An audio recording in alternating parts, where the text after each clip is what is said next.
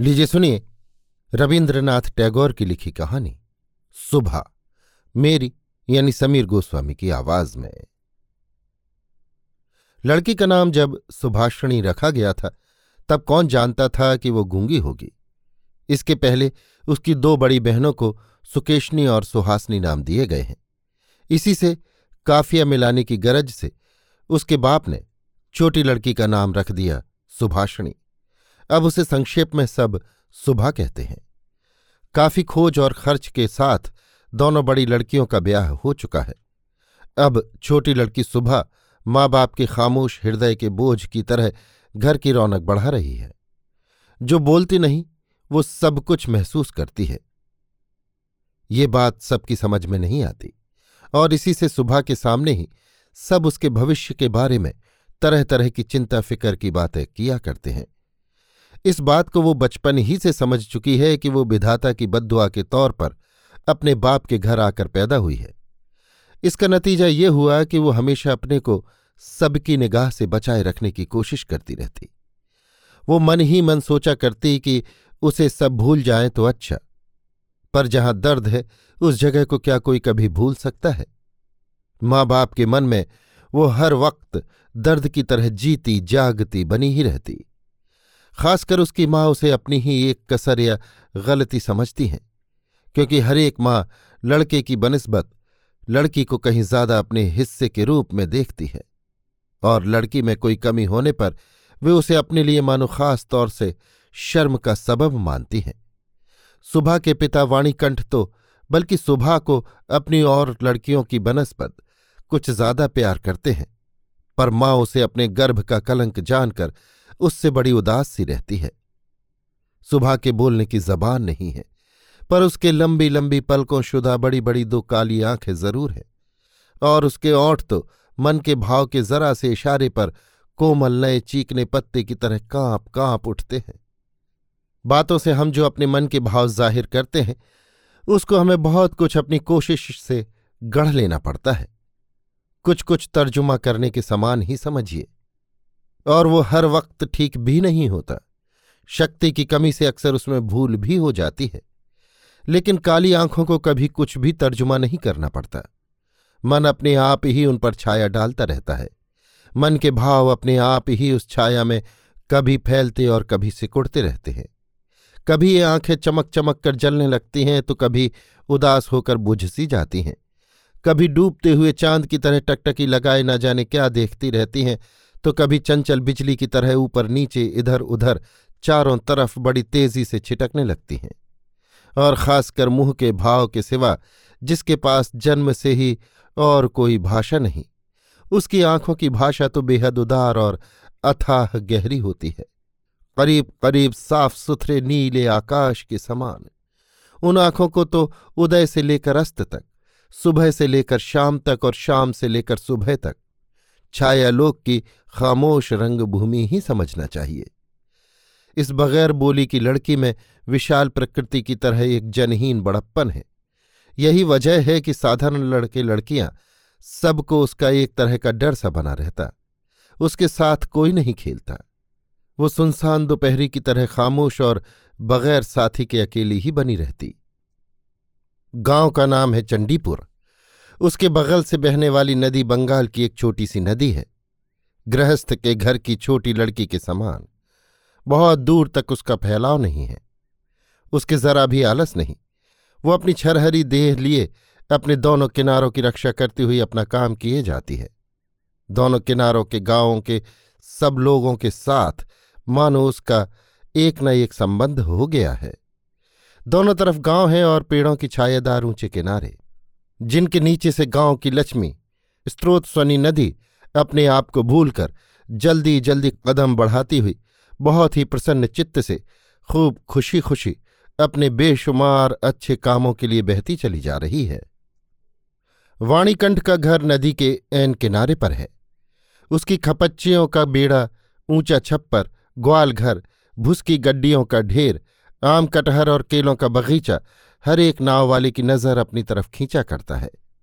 ऐसे घर में आसानी से चलने वाली ऐसी सुख की गृहस्थी में उस गूँगी लड़की पर किसी की नज़र भी पड़ती है या नहीं, मालूम नहीं। पर कामकाज से ज्यों ही उसे जरा फुर्सत मिलती, त्यों ही चट से वो उस नदी के किनारे जा बैठती। प्रकृति मानो उसकी भाषा की कमी पूरी कर देती है। कुदरत मानो उसकी तरफ़ से खुद बोल उठती है।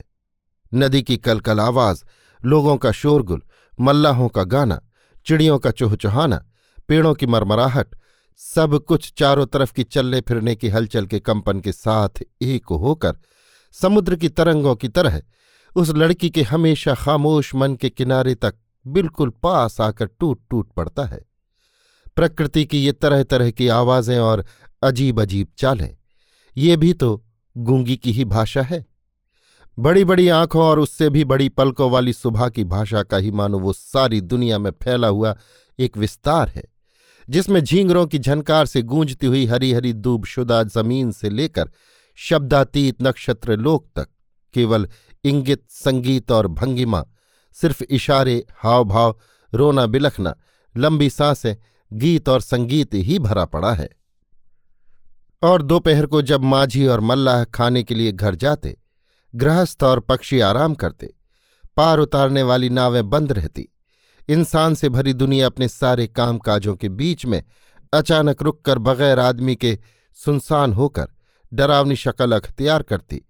तब भयंकर रुद्र महाकाश के नीचे सिर्फ़ एक गूँगी प्रकृति और एक गूँगी लड़की दोनों आमने सामने चुपचाप बैठी रहती। एक दूर तक फैली हुई धूप में और दूसरी छोटे से पेड़ की छाया में। सुबह की खास सहेली कोई है ही नहीं, सो बात नहीं। ग्वाल घर में दो गाय हैं, एक का नाम है सरबती और दूसरी का पार्वती। ये नाम सुबह के मुँह से उन गायों ने कभी नहीं सुने, पर उसके पैरों की आहट को वे खूब पहचानती हैं। सुबह का बिन बातों का एक ऐसा खामोश करुण स्वर है, जिसका मतलब वे बोली की बनस्बत ज़्यादा आसानी से समझ जाती हैं। सुबह कभी उन पर लाड़ करती है कभी डांटती है और कभी आरज़ू का भाव दिखाकर उन्हें मना भी लेती है। इन बातों को उसकी सारो और पारो, इंसान से कहीं ज़्यादा और अच्छी तरह समझ जाती हैं। सुबह ग्वालघर में घुसकर अपनी दोनों बाहों से जब सारो की गर्दन पकड़कर उसके कान के पास अपनी कनपट्टी रगड़ती, तब पारो प्यार की निगाह से उसकी तरफ़ देखती हुई उसकी देह चाटने लगती। सुबह दिन भर में कम से कम तीन बार तो नियम से ग्वालघर में जाया करती। इसके सिवा अनियमित आना जाना भी बना रहता। घर में जिस दिन वो कोई कड़ी बात सुनती, उस दिन उसका वक्त अपनी गूँगी सखियों के पास ही बीतता। सुबह की बर्दाश्त करने वाली और रंज से खामोश चितवन को देखकर, न जाने कैसी एक अंदाज करने वाली अंधी, अंदरूनी ताकत से वे उसके मन की बात और दर्द को समझ जाती और उसकी देह से सटकर धीरे धीरे उसकी बाहों पर सींग घिस घिस कर अपनी खामोश व्याकुलता से उसे तसल्ली देने की कोशिश करती। इसके सिवा बकरी और बिल्ली का बच्चा भी था। उनके साथ सुबह की ऐसी बराबरी की मित्रता तो नहीं थी। फिर भी वे उससे मोहब्बत रखते और उसके माफिक चलते। बिल्ली का बच्चा चाहे दिन हो या रात, जब तब सुबह की गर्म गोद पर बिना किसी संकोच के अपना हक जमा लेता और सुख की नींद सोने की तैयारी करता। और सुबह जब उसकी गर्दन और पीठ पर अपनी कोमल उंगलियाँ फेर देती, तब तो वो भीतर से ऐसा भाव ज़ाहिर करने लगता कि जैसे उससे उसकी नींद में खास मदद मिल रही हो। ऊँचे दर्जे के जीवों में सुबह को और भी एक साथी मिल गया था। लेकिन उसके साथ उसके ठीक कैसे ताल्लुकात थे, इसकी पक्की खबर बताना मुश्किल है, क्योंकि उसके बोलने की जबान है और ये है गूँगी। लिहाजा दोनों की बोली एक न थी। वो था गुसाइयों का छोटा लड़का प्रताप। लड़का बिल्कुल आलसी और निठल्ला था। उसके माँ बाप ने बड़ी कोशिशों के बाद इस बात की उम्मीद तो कतई छोड़ दी थी कि वो काम धंधा करके घर गृहस्थी की कुछ मदद या तरक्की करेगा। निठल्लों के लिए ये एक बड़ा सुभीता है कि घर के लोग उन पर भले ही नाखुश रहें, पर बाहर वालों को उन पर काफ़ी मोह मोहब्बत होती है। क्योंकि किसी काम में फंसे न रहने से वे सरकारी मिल्कियत से बन जाते हैं। शहरों में जैसे घर के ताल्लुक से बिल्कुल अलग, एक आध सरकारी बाग बगीचे का रहना निहायत ज़रूरी है। वैसे ही गाँव में दो चार निठल्ले सरकारी आदमियों का रहना बहुत ही आवश्यक है। कामकाज में, हँसी खेल में, जहाँ कहीं एक आदमी की कमी दिखी, वहीं वे चट से हाथ के पास ही मिल जाते हैं। प्रताप को मछली पकड़ने का बड़ा शौक है। इससे उसका आसानी से बहुत सा वक्त कट जाता है। तीसरे पहर नदी के किनारे अक्सर वो इस काम में मशगूल दिखाई देता और इसी बहाने सुबह से उसकी अक्सर मुलाकात हुआ करती। चाहे किसी भी काम में हो, बगल में एक साथी मिल जाने से प्रताप रहता बड़ा खुश है। मछली पकड़ते समय खामोश साथी ही सबसे अच्छा समझा जाता है। इसलिए प्रताप सुबह की खूबी जानता और कदर करता है। यही वजह है कि और सब तो सुबह को सुबह कहते हैं और प्रताप जरा और भी उसमें प्यार मिलाकर सुबह को सू कहकर पुकारता। सुबह इमली के पेड़ के नीचे बैठी रहती और प्रताप पास ही ज़मीन पर बैठा हुआ पानी में कांटा डालकर उसी की तरफ़ देखता रहता। प्रताप के लिए सुबह की तरफ़ से रोज एक पान बंधा हुआ था और उसे वो खुद अपने हाथ से लगाकर लाती और शायद बहुत देर तक बैठे बैठे देखते देखते उसकी तबीयत होती कि वो प्रताप को कोई एक खास मदद पहुंचावे। उसके किसी काम में सहारा दे। उसके ऐसा जी में आता कि वो किसी तरह जता दे कि इस दुनिया में वो भी एक कम ज़रूरी चीज़ नहीं। पर उसके पास ना तो कुछ करने को था और न कुछ वो कर ही सकती थी। तब वो विधाता से ऐसी दुआ मांगती कि किसी जादू मंत्र से, चट से उसे कोई ऐसी ताकत या चीज़ मिल जाए कि जिसे दिखाकर प्रताप को वो दंग कर दे। और फिर वो भी कहने लगे अच्छा सू में ये करामात। मुझे क्या मालूम था? मान लो सुबह अगर जल कुमारी होती और धीरे धीरे पानी में से निकलकर सांप के माथे की मणि घाट पर रख जाती। प्रताप अपने इस तुच्छ काम को छोड़कर उस मणि को लेकर पानी में डुबकी लगाता और पाताल में जाकर देखता कि चांदी के महल में सोने के पलंग पर वो कौन बैठी है। अचंभे से मुँह बाकर कहता, अरे, ये तो अपने वाणीकंठ के घर की वही गूँगी लड़की है। सू, मेरी सू। आज वो मणियों से जगमगाती हुई गंभीर निस्तब्ध पातालपुरी की इकलौती राजकुमारी बनी बैठी है। तो? तो क्या ये बात हो ही नहीं सकती? क्या ये बिल्कुल ही नामुमकिन बात है? असल में कुछ भी नामुमकिन नहीं।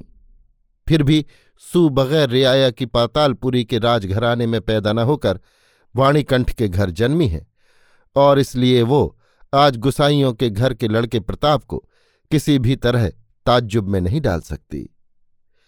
सुबह की उम्र आए दिन बढ़ती ही जा रही है। धीरे धीरे मानो वो अपने आप में कुछ महसूस कर रही है। मानो किसी एक पूनों के दिन, किसी समुद्र से एक ज्वार सी आकर, उसकी रूह को वो किसी एक नई और ना कहीं जाने वाली ज़िंदा दिली से भर भर देती है। अब मानो वो अपने आप को देख रही है। कुछ सोच रही है, कुछ पूछ रही है, पर समझ कुछ नहीं पाती। पूनों की गहरी रात में उसने एक दिन धीरे से अपने कमरे की खिड़की खोलकर डरते डरते मुँह निकालकर बाहर की ओर देखा। देखा कि पूर्णिमा प्रकृति भी उसी की तरह लेटी हुई दुनिया के ऊपर अकेली पड़ी जाग रही है। वो भी यौवन के रहस्य से, आनंद से, खुशी से, उदासी से असीम निर्जनता के बिल्कुल आखिरी हद तक, यहाँ तक कि उसे भी पार करके चुपचाप स्थिर खड़ी है। एक लफ्ज भी उसके मुँह से नहीं निकल रहा है। मानो स्थिर निस्तब्ध प्रकृति के एक किनारे पर उससे भी स्थिर और निस्तब्ध एक भोली बालिका खड़ी है। इधर लड़की की शादी की फ़िक्र में माँ बाप बहुत ही व्याकुल हो उठे हैं और गाँव के लोग भी जहाँ तहां बुराई कर रहे हैं। यहाँ तक कि जाति से निकाल दिए जाने की भी अफवाह उड़ रही है। वाणीकंठ की वैसे हालत अच्छी है खाते पीते आराम से हैं और इसीलिए उनके दुश्मनों की भी कमी नहीं।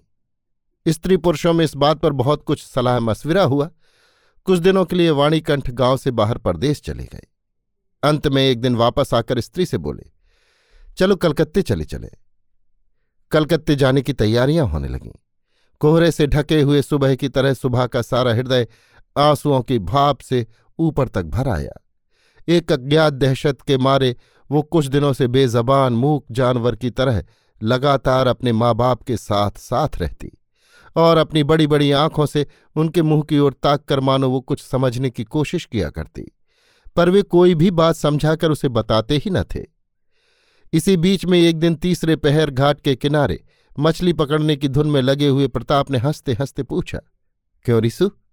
मैंने सुना है कि तेरे लिए दूल्हा मिल गया है। तू ब्याह करने कलकत्ता जा रही है। देखना, कहीं हम लोगों को भूल न जाना। कहकर वो पानी की तरफ़ देखने लगा। तीर से बिंधी हुई हरणी जैसे शिकारी की ओर ताकती और आँखों ही आँखों में कहती रहती है, मैंने तुम्हारा क्या बिगाड़ा था। सुबह ने भी लगभग वैसे ही प्रताप की ओर देखा। उस दिन वो पेड़ के नीचे नहीं बैठी। वाणीकंठ बिस्तर से उठकर बैठे तमाकू पी रहे थे। सुबह उनके पैरों के पास बैठकर उनके मुँह की तरफ़ ताकती हुई रोने लगी। अंत में लड़की को ढांढस और तसल्ली देते हुए बाप के सूखे गालों पर आँसू की दो बूंदें ढलक पड़ी। कल कलकत्ते रवाना होने की साइत है सुबह ग्वालघर में अपनी सहेलियों से विदा लेने आई है। उन्हें अपने हाथों से खिलाकर, गले में बाह डालकर, दोनों आँखों से खूब जी भर के बातचीत करने लगी। उसकी दोनों आँखों से टप टप आँसू गिरने लगे। उस दिन उजाले पाख की दसवीं की रात थी। सुबह अपनी कोठरी में से निकलकर अपने उसी हमेशा के जाने पहचाने हुए नदी किनारे के कच्चे घाट के पास घास पर औंधी लौट गई। मानो वो अपनी और अपने सरीखी तमाम गूँगी मानव जाति की धरती माता से अपनी दोनों बाहों से लिपट कर कहना चाहती है, तू मुझे कहीं मत जाने दे माँ। मेरी तरह तू भी मुझे अपनी बाहों से पकड़े रख। कहीं मत जाने दे। कलकत्ते के एक किराए के मकान में एक दिन सुबह की माँ ने सुबह को पहरा उड़ाकर खूब अच्छी तरह सजा दिया। कसकर बाल बाँध दिए, जूड़े में जरी का फीता लपेट दिया, गहनों से लाद कर उसकी कुदरती खूबसूरती को भरसक मिटा दिया। सुबह की दोनों आँखों से आँसू बह रहे थे। आँखें कहीं सूझ न जाए, इस ख्याल से माने उसे बहुत समझाया, बुझाया और आखिर में फटकारा भी, पर आंसुओं ने फटकार की कुछ भी परवाह न की। उसी दिन कई मित्रों के साथ वर स्वयं कन्या देखने आया। लड़की के माँ बाप चिंतित, शंकित और घबरा से उठे। मानो देवता खुद अपनी बलि के पशु को पसंद करने आए हों। भीतर से काफ़ी डांट फटकार बताकर लड़की के आंसुओं की धारा को और भी तेज करके उसे इम्तिहान लेने वालों के सामने भेज दिया गया। परीक्षकों ने बहुत देर तक देखभाल करके कहा, ऐसी बुरी तो नहीं है। खासकर बालिका का रोना देखकर वे समझ गए कि इसके हृदय है और उसमें दर्द भी। और हिसाब लगाकर देखा कि जो हृदय आज माँ बाप के बिछोह की बात सोचकर इस तरह रो बिलख रहा है आखिर कल वो उन्हीं के काम आएगा। सीप के मोती की तरह बालिका के आंसुओं की बूंदें खुद उसी की कीमत बढ़ाने लगी। उसकी तरफ़ से और किसी को कुछ कहना ही नहीं पड़ा। पत्रा देखकर खूब अच्छे मुहूर्त में सुबह का ब्याह हो गया। गूँगी लड़की को दूसरे के हाथ में सौंपकर माँ बाप अपने गाँव लौट आए। और तब कहीं उनकी जाति और परलोक की रक्षा हुई। सुबह का दूल्हा पछाह की तरफ़ नौकरी करता है। ब्याह के बाद जल्द ही वो स्त्री को लेकर अपनी नौकरी पर चला गया। एक हफ़्ते के अंदर ससुराल के सब कोई समझ गए कि नई बहू गूँगी है। पर किसी ने ये न समझा कि इसमें बहू का कोई कसूर नहीं। उसने खुद किसी को कोई धोखा नहीं दिया। उसकी दोनों आँखों ने सभी बातें कह दी थी। लेकिन कोई उन्हें समझ नहीं सका। अब वो चारों तरफ़ देखती रहती है। उसे अपने मन की बात कहने की भाषा नहीं मिलती। जो गूँगे की भाषा समझते थे, उसके जन्म से जाने पहचाने वे चेहरे यहाँ उसे नहीं दिखाई देते। इससे बेचारी भोली भाली बालिका के गूँगे हृदय के भीतर ऐसा रोना शुरू हो गया, जो ना तो साफ़ ज़ाहिर होता था, न उसकी कोई हद ही थी। अंतर्यामी के सिवा और कोई भी उसे सुन ही न सका। अब की बार उसके पति आँखों और कानों से अच्छी तरह ठोंक बजाकर एक बोलने वाली लड़की को ब्याह लाए। अभी आप सुन रहे थे रविन्द्रनाथ टैगोर की लिखी कहानी, सुबह, मेरी यानी समीर गोस्वामी की आवाज़ में।